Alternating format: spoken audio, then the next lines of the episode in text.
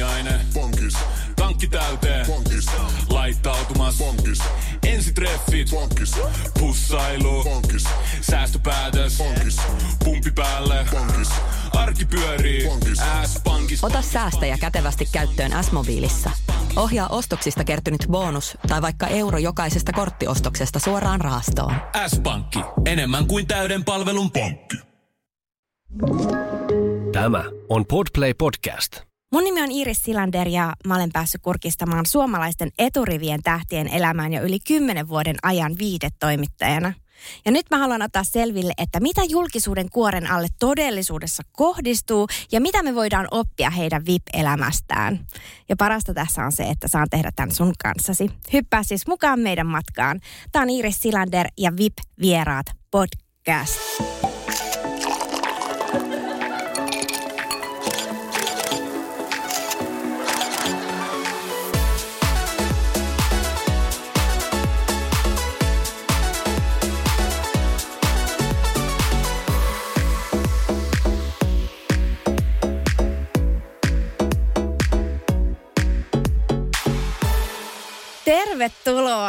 Tämän jakson pariin. Mulla on täällä kauhean lista sulle titteleitä, että meneekö, meneekö oikein. Tämän viikon vieras ex-miljoona missi. Ex-miljoona missi, eikö vaan? Joo, Joo, silleen voi sanoa. Yrittäjä, teini-ikäisen tyttären äiti. Mm-hmm. Sitten oot myös puoliso ja koira maam. Joo, Sulla on vanha koira. kyllä. Eli tervetuloa Marianne Harjula. Kiitos, kiitos Iiris. Oli kiva, kun sain kutsun tulla tänne sun podcastiin. Ja me ollaan tavattu äh, monia kertoja noissa tommosissa lehdistötilaisuuksista. Aina silloin tällä mä oon päässyt haastattelemaan sua useasti, mutta vuonna 2020 olimme molemmat äh, Miss Suomi tuomareita. Ja siellä päästiin tutustumaan vähän enemmän. Se oli hieno kokemus ja oli, oli kiva tuomaroida Iiris sinun kanssa ja oli muita, muitakin tuomareita kuin me, mutta tuli semmoinen arvovaltainen olo ja pääsin vähän takaisin niihin vanhoihin missiajan tunnelmiin. Se oli jotenkin huikea kokemus. Noista missimeiningeistä, niin niistähän on noussut niin kuin joka vuosi tosi paljon otsikoita ja tuommoista. Niin minkälaista sulla oli olla siellä backstagella tuomaroinnissa, että mitä ajatuksia se herätti sulle? No kyllähän se vähän ehkä on muuttunut niistä, niistä ajoista, mitä on aikoinaan ollut. Että kyllä aika mentiin tarkasti siihen, niin kuin, siihen ammattiosaamiseen ja siihen persoonaan niin kuin muutakin kuin se on sitä ulkoista kauneutta totta kai, mutta sit sitä sisäistä kauneutta ja sitä, sitä kyllä metsästettiin ja haettiin ja kyseltiin ja, ja, ja just arvoja ja, ja visioita niin kuin misseiltä, että kyllä se on aika paljon enemmän tänä päivänä, mitä se, mitä se ehkä ennen, ennen muinoin on ollut. Mutta musta oli ihana hengailla siellä sun kanssa ja tutustua suhun enemmän. Ja susta äh, tulee sellainen ihana valloittava energia ja jotenkin tulee sellainen olo, että sä oot samaan aikaan herkkä ja hirveän viisas ja Oi. semmoinen lähestyttävä ihminen. Oi, ihan. Ja mulla menee ihan kanallihalle, kun sä puhut noin kauniisti. Mutta tosi paljon kiitoksia. Ja sama juttu sinusta, Iris, koska mä itsekin näen, että oot, oot aika monessa menossa, mutta, mutta mä oon itse samantyyppinen. Ja sen takia mä jotenkin arvostan semmoista, että, että pystyy vähän organisoimaan niitä jäsenellä niitä kaikkien elämän asioita. Mutta sitten antaa aikaa niille tärkeillekin asioille. Kyllä, pyörittää, pyöritetään härdelliä. Joo. Aika muista. Hei, 20 vuotta sitten sut kruunattiin Miss Miljoonaksi. Mm-hmm. Ja sait tuosta miljoona, ei euroa, Hei, me elettiin no markka-aikaa siihen aikaan. Muistaako joku vielä sitä? Kyllä. Miljoona markkaa, niin millä mielellä muistelet tuota aikaa nyt 20 vuotta sitten? Mä oon muistellut tota aikaa siis kaikki nämä vuodet todellakin lämmöllä. Ja nyt kun oli tämä 20-vuotisjuhlavuosi, tuli tuossa joulukuun alussa täyteen, niin, niin tota, kyllä mä muistelen sitä todella lämmöllä. Toi oli kuitenkin semmoinen vuosi, mikä opetti mut tapahtuma-alalle oikein konkreettisesti. Mitä mä oon sitten tehnyt tämän kaiken 20 vuotta. Eli mä sain siinä hirveän hyvän oppikoulun mun uralle ja mun elämään ja tapasin ihania ihmisiä ja sain mahtavia kontakteja. Ja, ja itse siitä missikisasta, niin siitä, siitä on jäänyt hyvät muistot mieleen. Siinähän kävi siis itse asiassa sillä tavalla, että mun isosisko ilmoitti mut siihen kisaan mukaan ilman, että se kysyi multa lupaa. Törkeetä. Isosiskot on vähän tollaisia jekkuja. Mutta mä asuin siihen aikaan Israelissa ja hän tiesi, että mä oon palaamassa sieltä Suomeen takaisin. Ja se oli viimeinen osakilpailu, mihin hän sitten oli salaamut ilmoittanut mukaan. Sitten kun mä tuun Suomeen, niin hän kertoo, että ensi viikon loppuna on Marjanne tuolla Turussa oli joku tämä viimeinen osakilpailu. Niitä oli käyty vuoden verran Suomessa sitten aikaisemmin. Mä en ollut kauheasti seurannut sitä rulianssia, mutta Sisko sanoi, että viimeinen osakilpailu, sinut on ilmoitettu sinne mukaan ja minä olen neulonut sinulle kultaisen paljettimekon. Oi. Ja sitten kun hän on parturikampaaja ja yrittäjä, niin että tulet kello aamulla kahdeksalta tuoliin, hän laittaa hiukset ja meikin ja, ja pam pam pam pam pam. Sitten yhtäkkiä mä huomaan, että me ollaan siellä jossain ravintolassa ja mä oon siellä lavalla ja mä voitin sen kisan ja siitä seuraavaa ja siitä seuraavaa. Yhtäkkiä ollaan hotellikämpissä. Sitten Maikkari tekikin sieltä, sieltä sitten live-lähetystä. Et se oli aikamoinen niin kuin, matka yhtäkkiä. Ja sun sisko todella usko suhun ja tähän voittoon. Hän oli niin kuin suunnitellut tän etukäteen. Hän oli miettinyt ilmeisesti tämän ja, ja sitten mä just oon kysynytkin häneltä jo silloinkin, ja, ja myöhemminkin, että mikä sai sut ilmoittaa mut tähän mukaan oikeasti. Niin hän vaan sanoi sitten, että kun tämä oli niin erityyppinen juttu, mitä ei ole koskaan ollut, ja sä oot tommonen vähän hullu rohkea ja avoin, niin sulla olisi, sulla olisi, hän näkisi mut tässä tilanteessa, että menee tuolla tapahtumista toiseen. Ja oli jotenkin visioinut sen itselleen, mutta täytyy välillä olla tommonen vähän rohkeakin ja kokeilla uutta, mitä ei ollut itse ehkä ajatellut. No mihinkä tämä Miss Miljoona titteli veisut sitten, että siellä ollaan limusiinilla kuljettu pitkin Suomen katuja pitkiä. Joo, täällä on, siellä, oli hieno, siellä on hienoja muistoja sitten vuodesta. Totta kai, ö, no velikset Keskinen, Tuurin kyläkauppa oli tässä, tässä tota, organisoijana ja, ja kisan järjestäjänä. Ja totta kai olin siellä paljon kaikissa näissä huikeissa miljoona tapahtumissa, joita tietysti Tuurin kyläkaupalla. Ja asuit siellä hotellissa? No oli aluksi hotellissa, Joo. mutta sitten tuota, mulla oli ihan oma, oma rivitalokämppä siellä sitten, että missä asuin. Että muutin ihan virallisesti tuuri. Minusta tuli tuurilainen heti sen missikisan jälkeen. Ja siellä olit ihan niin kuin kunnon julkis, että ihmiset, ne halus koko ajan ottaa. Otettiinko siihen aikaan selfieitä? No kuule, Nimmareita mä, mä just mietin, että Facebookiahan ei ollut siihen niin. aikaan, eikä ollut Instagramia, mutta olikohan kame, ka, kännyköistä, ka, Olikohan kameroita? Kamerat oli olemassa kuitenkin. niin, niin tota, mä muistan sen, kun ensimmäisenä päivänä sitten sieltä kämpistä lähdettiin seuraavana aamuna tuuriin ja mä sain sen päivän olla ihan rauhassa sen ekan päivän tutustua henkilökuntaan, jota on todella paljon, mutta, mutta ihanaa porukkaa ja pääsin paremmin tutustumaan niin kuin mun työpisteeseen ja mulla oli siellä mainos, mainoshuoneessa sitten oma työpiste niin kuin markkinoinnin kanssa ja Seuraavana päivänä aamuna sitten kerrottiin, että, että nyt tosiaan kruunu päässä sitten kävelet sinne kaupan katuja pitkin sinne ö, isolle Lumenen osastolle. Lumene oli siihen aikaan niin kuin pääsponsori kisassa ja, ja tota, sinne oli tehty valtava valtaistuin. Sellainen Oi. hieno, tiedätkö, oikein, mä oikein kuningattaren tuoli. Ja sitten kun mä ajattelin, että no, no mä käyn siellä vähän istuskelemassa ja kattelemassa, mikä meininki, että kiva nähdä ihmisiä ja näin. En mä osannut ajatellakaan, että millainen se kä- pelkästään se kävely olisi sinne. Se oli niin täynnä ihmisiä, se kyläkauppa, iso kauppa, ka- leveät käytävät. Et ei minä päästä sieltä läpi. Ja sitten mä istahdin siihen tuoliin, niin mä olin siinä viikon Sie- sieltä tuli niin paljon, totta, totta kai itse on pohjalainen, niin Pohjanmaalta tuli paljon tuttuja, mutta sitten ihan tuntemattomia. Ympäri Suomea matkustettiin ja haluttiin tulla moikkaamaan. Sitten meillä on siellä fanikortteja, nimmareita, otettiin niitä kameralla kuvia. kuvia. Ja, ja tota, sitten yhtäkkiä mulle niin kuin siinä vasta aukesi se, että mitä tavallaan tuommoinen misseys tai tämän tyyppinen esikuva jollekin nuorellekin esimerkiksi tarkoittaa. Että se aika nopeasti aukesi se, että, että ihmisten kanssa on kiva jutella, vaihtaa ajatuksia. Monet tuli jopa kertomaan ihan, ihan omia henkilökohtaisiakin asioitaan. Että et siinä tavallaan pääsi jollekin niin kuin kertomaan omista jutuistaan. Ja sen mä täysin aika nopeasti, että se on se oli yllättävän niin kuin tärkeää mulle kuunnella ja olla, olla kontaktissa ihmisten kanssa. No kuinka nopeasti tuo kaikki glamour ja hienous tuosta niin haihtui? Mä muistan, mä just itse asiassa kun soitit mulle tähän, että tuutko käymään vieraaksi, niin mä kaivelin mun vanhoja laatikoita ja mä löysin Miss Miljoona päiväkirjan. Oho.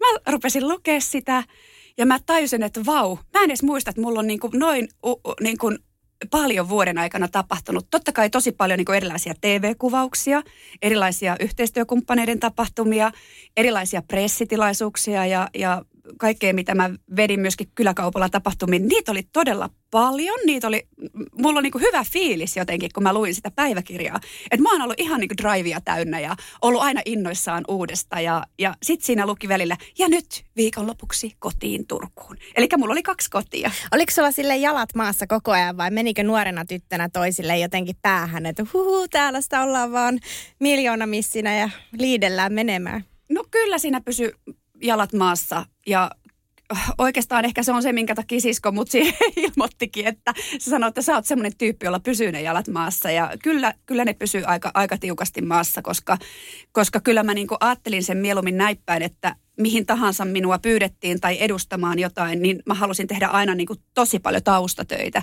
Ja sitä mä teen yhä edelleenkin, että se on ehkä se mun tapa tehdä asioita. Eli sen vuoden aikana mä niin kuin oikeasti perehdyin moneen eri yritykseen ja erilaiseen tilanteeseen ja tapahtumaan. Ja sinne tuli pa- paljon arvovaltaisia yritysmaailman vieraita silloin, siihen aikaan esimerkiksi vierailulle tuuriin, niin tota, ihan hostasin ja olin, olin kaikissa paneelikeskusteluissa kaikissa mukana, että, että kyllä siinä niin kuin tekemällä sitä työtä – niin pysy aika hyvin jalat maassa. Vaikka välillä oli niitä VIP-kutsuja ja hienoja iltapukutilaisuuksia, mutta sitten sitä maanantaina aamulla kahdeksalta oltiin siellä kyläkaupalla niiden ihmisten kanssa tekemässä sitä työtä. No entäs sitten se raha? Se on miljoona markkaa. Mitä se on euroissa? Joku 300 000? 168 000. Ai. 168 Sulla eurot vähän noussut Joo, on. 168 000 euroa ja silloin kun puhutaan miljoonasta markasta, niin tuliko ihmiseltä niin kuin, kohtaisitko kateutta? No kyllä kieltämättä. Kyllä sitäkin vähän niin kuin totta kai aina, aina on. Eh, ehkä sitten kun pääsi juttelemaan ihmisten kanssa, niin sitten he tajuskin, että no tämä on – sehän on niin kuin markkinointi, sehän oli kuin markkinointivuosi itse asiassa. Siis muthan palkattiin tekemään PR tuuriin ja, ja kyläkaupalle ja, ja sen tein, suoritin sen mielestäni hyvin, että tein kyllä niin kuin paljon sen rahan eteen kyllä töitäkin, mutta, mutta niin kuin, totta kai sitä kateutta aina välillä, välillä on. Että yksi esimerkki siinä on semmoinen, että oltiin elokuvissa kerran vapaa viettämässä ja – ja tuota, Pohjanmaalla ja sitten tulin autolleni. Minulla oli tämmöinen missiauto, siinähän luki tietysti Miss Miljoona ja kyljessä ja se oli, se oli semmoinen, öö, mä en muista, semmoinen avo, keltainen avoauto. tota, se oli hieno MR2. Ja, Toimii Suomen pakkasilla hirveän toimi hyvin. tosi hyvin. No se oli kesäaika, se oli kesäauto. ja tota, sponsorikumppanin auto ja tota, siihen oli tehty vähän semmoisia jälkiä sitten sen illan aikana. Eikä. Et tässä oli vaan niinku ehkä yksi esimerkki sitä, että et joltain se sitten oli ehkä pois, että niin. semmoisen sponsoriauton oli saanut. Oi, mutta ei tullut mitään uhkailuviestejä tai semmoisia. No kyllä mä aika, aika hyvin olin, olin niinku turvattu ja suojattu kyllä kaikissa minne menin, että et kyllä niistä asioista pidettiin myös, jo ymmärrettiin pitää siihen aikaan hyvää huolta. Ja sitten kun itse on tietysti tämmöinen kamppailija, kamppailijanainen aina ollut, niin mulle se on ollut aina aika tärkeää, että mä oon ollut aika valppaana aina joka paikassa, mistä liikun. Yhä edelleen tänä päivänäkin. No minkälainen suhde sulla on tällä hetkellä sinne tuuriin ja nimenomaan keskisten velje, veljeksiin? Oikein hyvä. Toki vähemmän ollaan tekemisissä. Vuodethan vieri eteenpäin ja elämä vieri eteenpäin ja ei, ei niin kuin sillä tavalla olla kuukausittainkaan välttämättä te- tekemisissä, mutta edelleen, edelleen totta kai hyvät, että et, ja siis frendejähän mulla on kyllä kaupalla tosi paljonkin, että sieltä markkinointipuolelta esimerkiksi ja, ja muutenkin johtoportaan puolelta on, on paljon hyviä ystäviä. Eli edelleen tänä päivänä joka, joka kesä vieraillaan ja sinne on aina kiva mennä ja on semmoinen fiilis, kun menee kaupalle, että kun kotiinsa tulisi. Että sieltä aina hyllyjen välistä, hyllyjen välistä tullaan moikkaamaan ja aina joku soittaa Vesalle, että Marianne on täällä. Ja sitten se aina väijyy jossain hyllyjen välissä tulee yllättää. No minkälaista elämää sä elät nytten tällä hetkellä, että te asutte täällä pääkaupunkiseudulla? Joo, ihan ihanaa perheelämää, arkea. Korona-aika tietysti on vienyt aika paljon tapahtuma-alan töitä itseltä pois. Ja se on, se on tietysti ollut ymmärrettävää ja, ja näin poispäin. Toki nyt on ollut kiva, että on päässyt taas niin kuin pikkuhiljaa tapahtumien ja juontojen ja virtuaalitapahtumien äärelle aika paljonkin, mutta nykyään on ollut tuossa jo puolentoista vuoden ajan sitten perheyrityksessä ihan päivätöissä, normaalitöissä, mikä on toisaalta ihan kivaa, koska kyllä 20 vuoden yrittäjäuran jälkeen sitä kaipaa vähän semmoisia kahvihuonekeskusteluita ja työkavereita siellä työpaikalla ja, ja siitä mä oon tykännyt hirveästi, että oon tehnyt markkinointia meidän, meidän perheyrityksessä.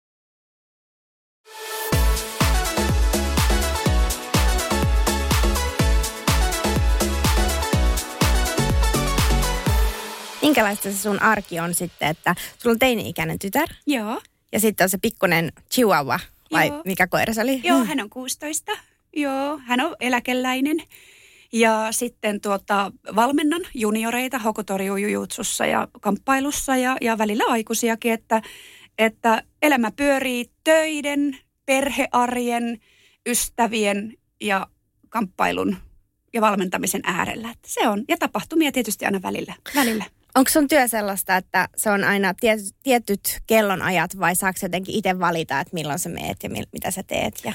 No nyt, nyt tietysti perus, perusduunissa on niin kuin ne perus, perusnormaalityöajat niin kuin pitää. Et se on tosi kiva jotenkin, että on maanantaista perjantaihin kahdeksasta neljään töitä. Että kyllä sitä on niin kuin kaivannut, kaivannut välillä niin kuin yrittäjäelämässä, niin kuin sanoin äsken. Mutta, mutta sitten taas tiettyjä tapahtumia, viikonloppuja, iltoja ja, ja tiettyjä juttuja pystyy, pystyy sopia sitten jonkin verran aina sitten, että pystyy, pystyn niin kuin olla mukana tässä tapahtumakenressä silti vielä, että se on ollut tosi kivaa. Pystyy vähän yhdistämään molempia. Sä oot niin ihana reipas ja tommonen. Susta varmaan kaikki sanoo, että reipas ja rempseä. Mutta musta tuntuu, että mustakin aina sanotaan reipas ja rempseä, mutta mä tunnistan, että sä, sä, sä oot to, tollanen, niin kuin, että sulla on kaikki langat käsissä ja hallussa. Mutta sulla on oikeasti elämässä ollut aika vaikeaa viimeisen vuoden aikana. Vuosi sitten menetit sun äitis. Joo. Miten sä oot voinut? No, kyllä se varmaan niin kuin jotenkin tässä, siis sen mä sanon, että su, suruaika on ollut pitkä. E, nyt siitä äidin, äidin ö, menettämisestä on ö, reilu vuosi. Ja suru on vähän muuttanut muotoaan, mutta kyllä se on niin kuin silti rankkaa ollut. Ja varmaan tulee vielä olemaankin, koska äitihän on aina äiti. Niin. Ja tota, mä sanoinkin, että mua jännittää vähän tulla tähän jut, juttelemaan, koska tulee niin kuin tunteet pintaan heti. Tietenkin. Mm. Niin kuin varmaan nytkin, mutta, mutta päivä kerrallaan eteenpäin. Mm. Miten sä oot selvinnyt sen surun kanssa? Minkälaisia asioita sulla on ollut? Oot sä antanut vaan surun tulla ja olla vai onko se ollut just tollaista, että sä oot puuhastellut ihan älyttömästi kaikkea? No, no joo, sekä että. Ö, Sä tiedät varmaan, kun ollaan tämmöisiä toimeliaita naisia, että se tekeminen auttaa. Se saat pur- purkaa sun energiaa siinä. Että silloin kun äiti menehtyi ja pitkään olin isän luona ja systerin luona sitten siellä Turun päässä, niin niin tota, sitten sieltä, sieltä lähdin, halusin heti lähteä niin kuin hautajaisjärjestelyihin, koska siskon kanssa tehtiin se ja haluttiin, että jätetään isä, isä, isä niin kuin ihan suosiolla siitä pois, koska se oli tietysti jotenkin meille semmoista ominaista, että me, me haluttiin se tehdä ja, ja tota, annettiin isälle rauha.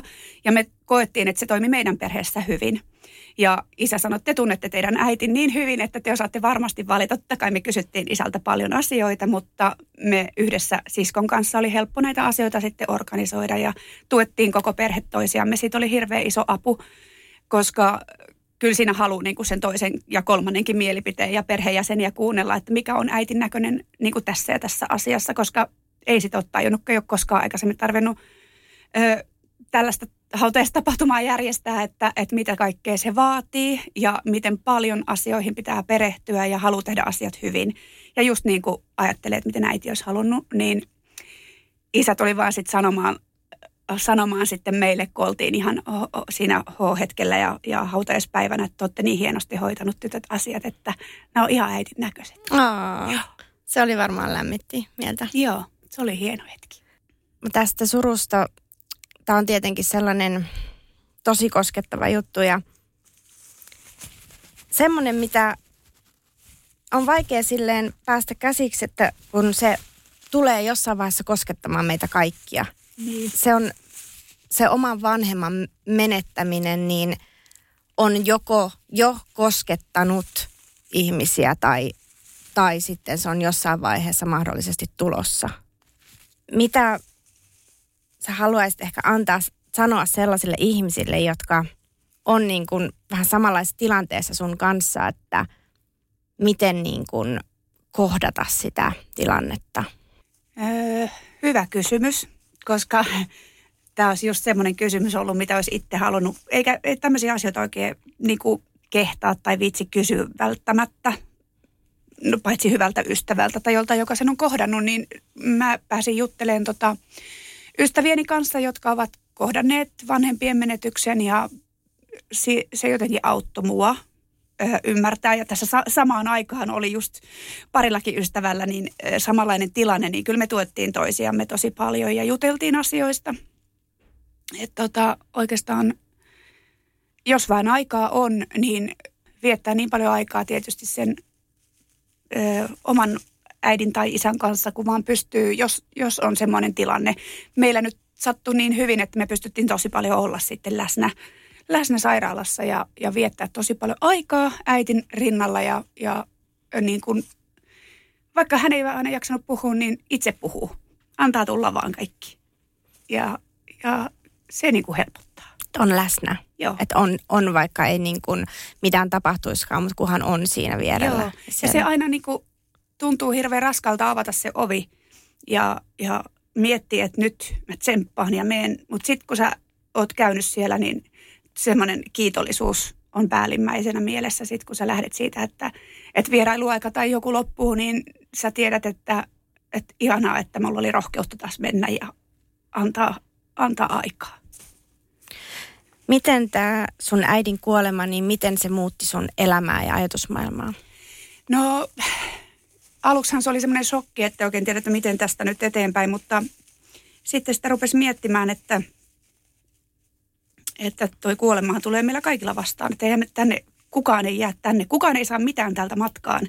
Että se niin kuin tuli hyvin kon- konkreettisesti esiin ja, ja sen takia niin kuin yhä enemmän vaikka aina on ollut semmoinen, että eletään tässä hetkessä ja nautitaan tästä hetkestä ja koetaan semmoisia merkityksellisiä asioita itselle, mutta jotenkin tuon, tuon tapahtuman jälkeen niin se on niinku vaan korostunut, että vaalitaan niitä ihania tärkeitä ystävyyssuhteita, perhesuhteita, ollaan läsnä sen lapsen elämässä, tehdään yhdessä asioita, että vaikka on aina ollut ja tehnyt paljon, niin yhä enemmän se, niin kuin, se tavallaan niin kuin merkityksellisyys, myöskin pienten asioiden merkityksellisyys kasvaa ja on kasvanut yhä, yhä enemmän, että, että kaiken tämän arjen ja kiireen keskellä pitäisi muistaa pysähtyä ja, ja arvostaa sitä toista, sitä lähimmäistä, kun hän vielä täällä on. Toihan on aikamoinen semmoinen lahja, toi oivallus, mikä on niinku tullut tuota kautta. Joo. Että että se ei ole jäänyt pelkäksi oivallukseksi, vaan se on niin kuin jäänyt konkretiaksi sun elämään, että, Joo. että oikeasti pysähtyy ja nauttii niistä hetkistä, niin oot se joutunut riisumaan joitain ystävyyssuhteita tai asioita pois just sen takia, että sä pystyt nauttimaan siitä, että mä itse esimerkiksi tartun tuossa niin kuin huomaan sen, että kun on ollut superhektistä töissä ja elämän kanssa, niin mä siirryn nyt nelipäiväisen työviikkoon. Joo. Ja just sen takia, että mulla on aikaa enemmän pysähtyä, että kun ne viikot vaan meni niin, että Hmm. mä en edes muistanut mitä perjantaina, että mitä mä oon maanantaina tehnyt. Että kun joo. se vaan menee semmoisessa sumussa ja vauhdissa ja vauhdissa, li- liian kova kiire, että, että nyt täytyy saada stoppi, että nyt täytyy niinku pysähtyä ja smell the roses. niin mitä sä oot tehnyt sitten sellaista konkreettista? No kyllä mä oon kans karsinut aika paljon kaiken, kaiken maailman menoja. Ja tämä on ollut jotenkin niin kuin, vaikka on korona-aika aika vienyt paljon tapaamisia ja muita tämmöisiä lähikontakteja pois, se on antanut myös niin kuin mulle, mulle niin kuin tavallaan tullut kreivin aikaan tämä suruaika ja myöskin se, että, että tota, sen on kyllä huomannut tässä, että vaikka on ollut tämän äidin menetyksen jälkeen esimerkiksi omissa oloissaan ja halunnut prosessoida asioita perheen kanssa ja, ja myöskin lähimmät ystävät on saanut, saaneet ehkä vähemmän multa niitä perusviestejä tai soittoja, mitä yleensä, niin he on ymmärtäneet sen tilanteen. Ja se on mun mielestä kaikista parasta, että siinä, siinähän niin katsotaan just se ystävyyden ö, todellinen taso ja merkitys, että, että tota, ei ne ystävät sieltä häviä mihinkään, vaikka sä et ihan joka päivä jaksa heille viestiä laittaakaan. Ja se on ollut tosi ihana jotenkin huomata, että vau, miten upeita ystäviä mulla on, että sitten he välillä niin kuin laittaa viestejä ja soitti silloin, silloin hektisempään aikaan, että miten voit ja jakselet. Ja välillä mä jaksoin vastata, välillä en. Ja, ja sitten nyt, nyt myöhemmin on niin kuin tajunnut, kuinka tärkeää se oli, että, että he sieltä kuitenkin silti vähän pökitti eteenpäin, että, että miten voit ja mitä kuuluu ja näin poispäin. Että mä oon kiittänyt heitä kaikkia ihan tuhannesti kaiken tämän jälkeen. Että nyt kun suru on vähän muuttanut muotoaan, niin, niin, niin tota, on ymmärtänyt myös sen, että, että miten paljon niin kuin näillä kaikilla asioilla on merkitystä. Mikä on sellainen ihana oppi, minkä sä oot ehkä just saanut sun äidiltä, jonka sä haluaisit välittää sun omalle tyttärelle elämässä, semmoinen, niin mikä jatkuu? Äiti oli aina semmoinen, mä, voin, mä sanon sitä niin kuin hyvän tekijäksi, eli hän ajatteli aina ihmisistä hyvää ennen kuin pahaa. Ihana. Niin toivot, että sun tytär oppii tämän saman. Joo, ja on jo oppinutkin kyllä. Ihana. Kauheita morpita Joo, ja mua rupeaa itkettää, itkettää myös. Mutta eikö sekin ole silleen elämää, että, että on nämä kaikki tunteet? No että, on, on, niin. on. Siis eihän, siis mun mielestä itku pitää tulla ja se joka kerta helpottaa. Niin. Mm, mutta se tarkoittaa vain sitä, että joku henkilö on ollut sulle tosi tärkeä. Tietenkin, kyllä. Ja sitten se, että vaikka me ei tunneta toisiamme, niin kuin, mutta ja kaikki kuulijatkin, niin me pystytään silti niin kuin jollakin tavalla samaistumaan ja kun ollaan ihmisiä, niin että löytyy sitä empatiaa ja semmoista. Ja ehkä itse toivoisin, että se, se olisi niinku semmoinen, mitä enemmän tulisi just vaikka sosiaaliseen mediaan ja mediaa yleensäkin ja semmoinen, että Niin. et kaikki ei aina ole, kaikilla ei aina mene just nyt vaan niin superhyvin, vaan meillä on erilaisia elämäntilanteita. Niinhän se on joo ja jotenkin niin kuin, mä ymmärrän, ymmärrän toki, että paljon asioita jaetaan sinne sosiaaliseen median nykypäivänä nykynuoriso, mutta, mutta edelleen mä haluaisin niin kuin just muistuttaa sitä, että ei mikään ole niin, niin tärkeää ja parasta, että sä oikeasti soitat sille sun perheenjäsenelle tai ystävälle ja sovit tapaamisen ja sitten sä näet hänet kasvokkain, eh, jos se vain on mahdollista. Koska se on kuitenkin se, se huikea juttu, minkä sä muistat. Ei niinkään välttämättä se yksi kuva jossain somessa, vaan, vaan se hetki, minkä olette yhdessä kokenut tämän kahvikupposen äärellä. Kyllä, se on tärkeää. Yritetään muistaa se. Mutta puhutaan vielä sun arjesta. Sen lisäksi, että tuossa luettelit, että sulla on todella monta rautaa tulessa ja olet hektinen nai- nainen, niin sulla on vielä tämmöinen niin super, sä oot tämmöinen superurheilijakin. Niin, no mä tuossa treenasin aika paljon ja intensiivisesti tuohon mustaan vyöhön ja se, se oli kyllä semmoista vähän jo, jo voi sanoa huippuurheilijan elämää, että hierojakin kun rupesi hieroa mun jalkoja tuossa, tuossa jossain vaiheessa oikein kunnolla, että anteeksi nyt, että mitä sinä rouva teet puupökkelyllä, että, että nämä on vähän enemmän jumissa ja treenattu, että siinä kesti vähän aikaa saada reidit auki, mutta, mutta to, se on aika intensiivistä ollut. Toki nyt pikkusen on vähän happea ottanut sitten mustavyön kokeen jälkeen, että valmennan ja treenaan, treenaan mutta Kuinka monta kertaa viikossa sä treenat? Öö, no tuohon mustavyön kokeeseen kyllä se oli ihan viisi päivästä treeni, treeniviikkoa ja, ja siihen aamulenkit päälle ja sitten vielä muut, muut venytykset ja muut, muut semmoista kovaa treeniä oli kyllä aika paljon.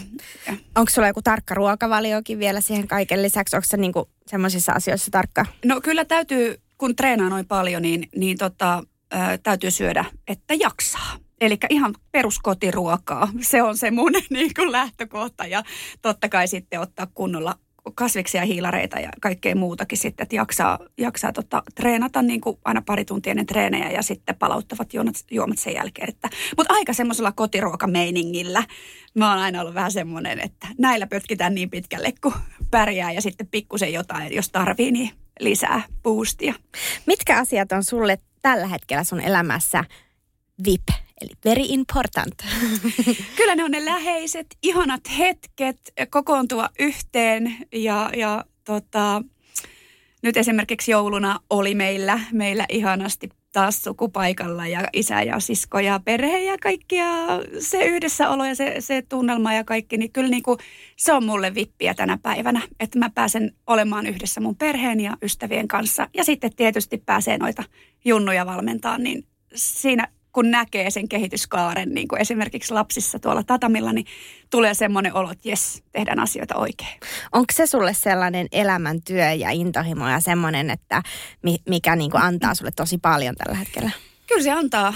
En mä muuten sitä tekisi, koska mä jotenkin, siitä on tullut vähän tuosta jujutsusta semmoinen elämäntapa. Sehän on kamppailijat, kun on kamppailijoita, niin se on vähän semmoinen omanlainen elämä ja maailmansa. Ja se, se kyllä niin kuin heijastuu vähän niin kuin kaikkeen, että se on, siellä on myös sitä henkistä valmistautumista ja henkistä puolta, että, että se ei ole vaan sitä kamppailua pelkästään, että sen kun oivaltaa, niin, niin se on tosi hieno kombinaatio. Hei, tuosta jujutsusta tuli mieleen, niin siis anteeksi, kun minä en tiedä näistä kamppailulajeista juurikaan, mutta onko siis niin, että jos nyt joku roisto tulisi tuolla kadulla hakemaan, että menenpä nyt pellimään sulta käsilaukun, niin se oli se viimeinen virhe. Se on se viimeinen virhe, Kyllä. kuule.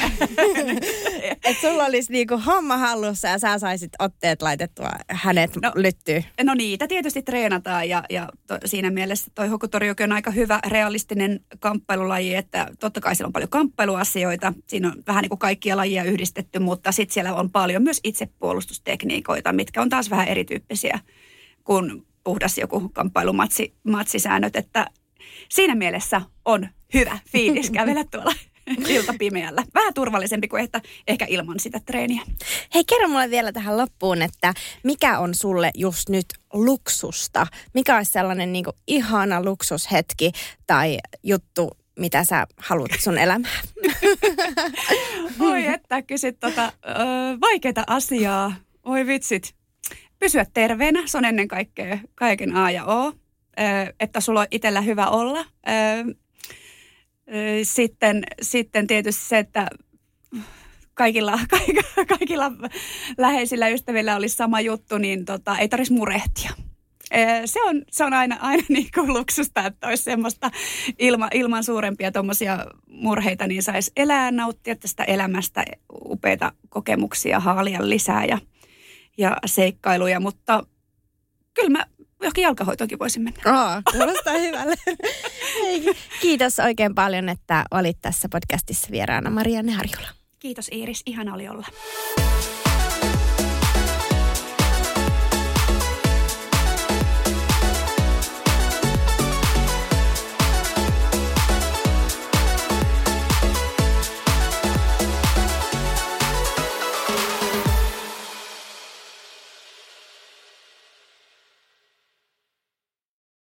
Voitaisko me taas vähän? Voitais. Risteillä? Mm. Joo. On ollut tosi pitkä talvi. Hei, onks meillä pääsiäisenä jotain? Ei, jos mentäis Tukholmaan tai Tallinnaan. Loistava idea. Syödään hyvin. Laivalla pääsee yhdessä taas keikallekin. Ui ja shoppailemaan. Mm. Seal to deal. Nyt merelle jopa 40 prosenttia edullisemmin. Tallingsilja.fi Aamiaine. Bonkis.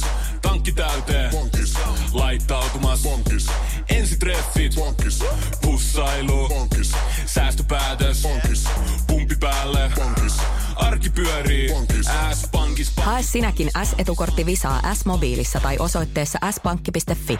Sillä maksat kaikkialla maailmassa ja turvallisesti verkossa. S-pankki. Enemmän kuin täyden palvelun pankki.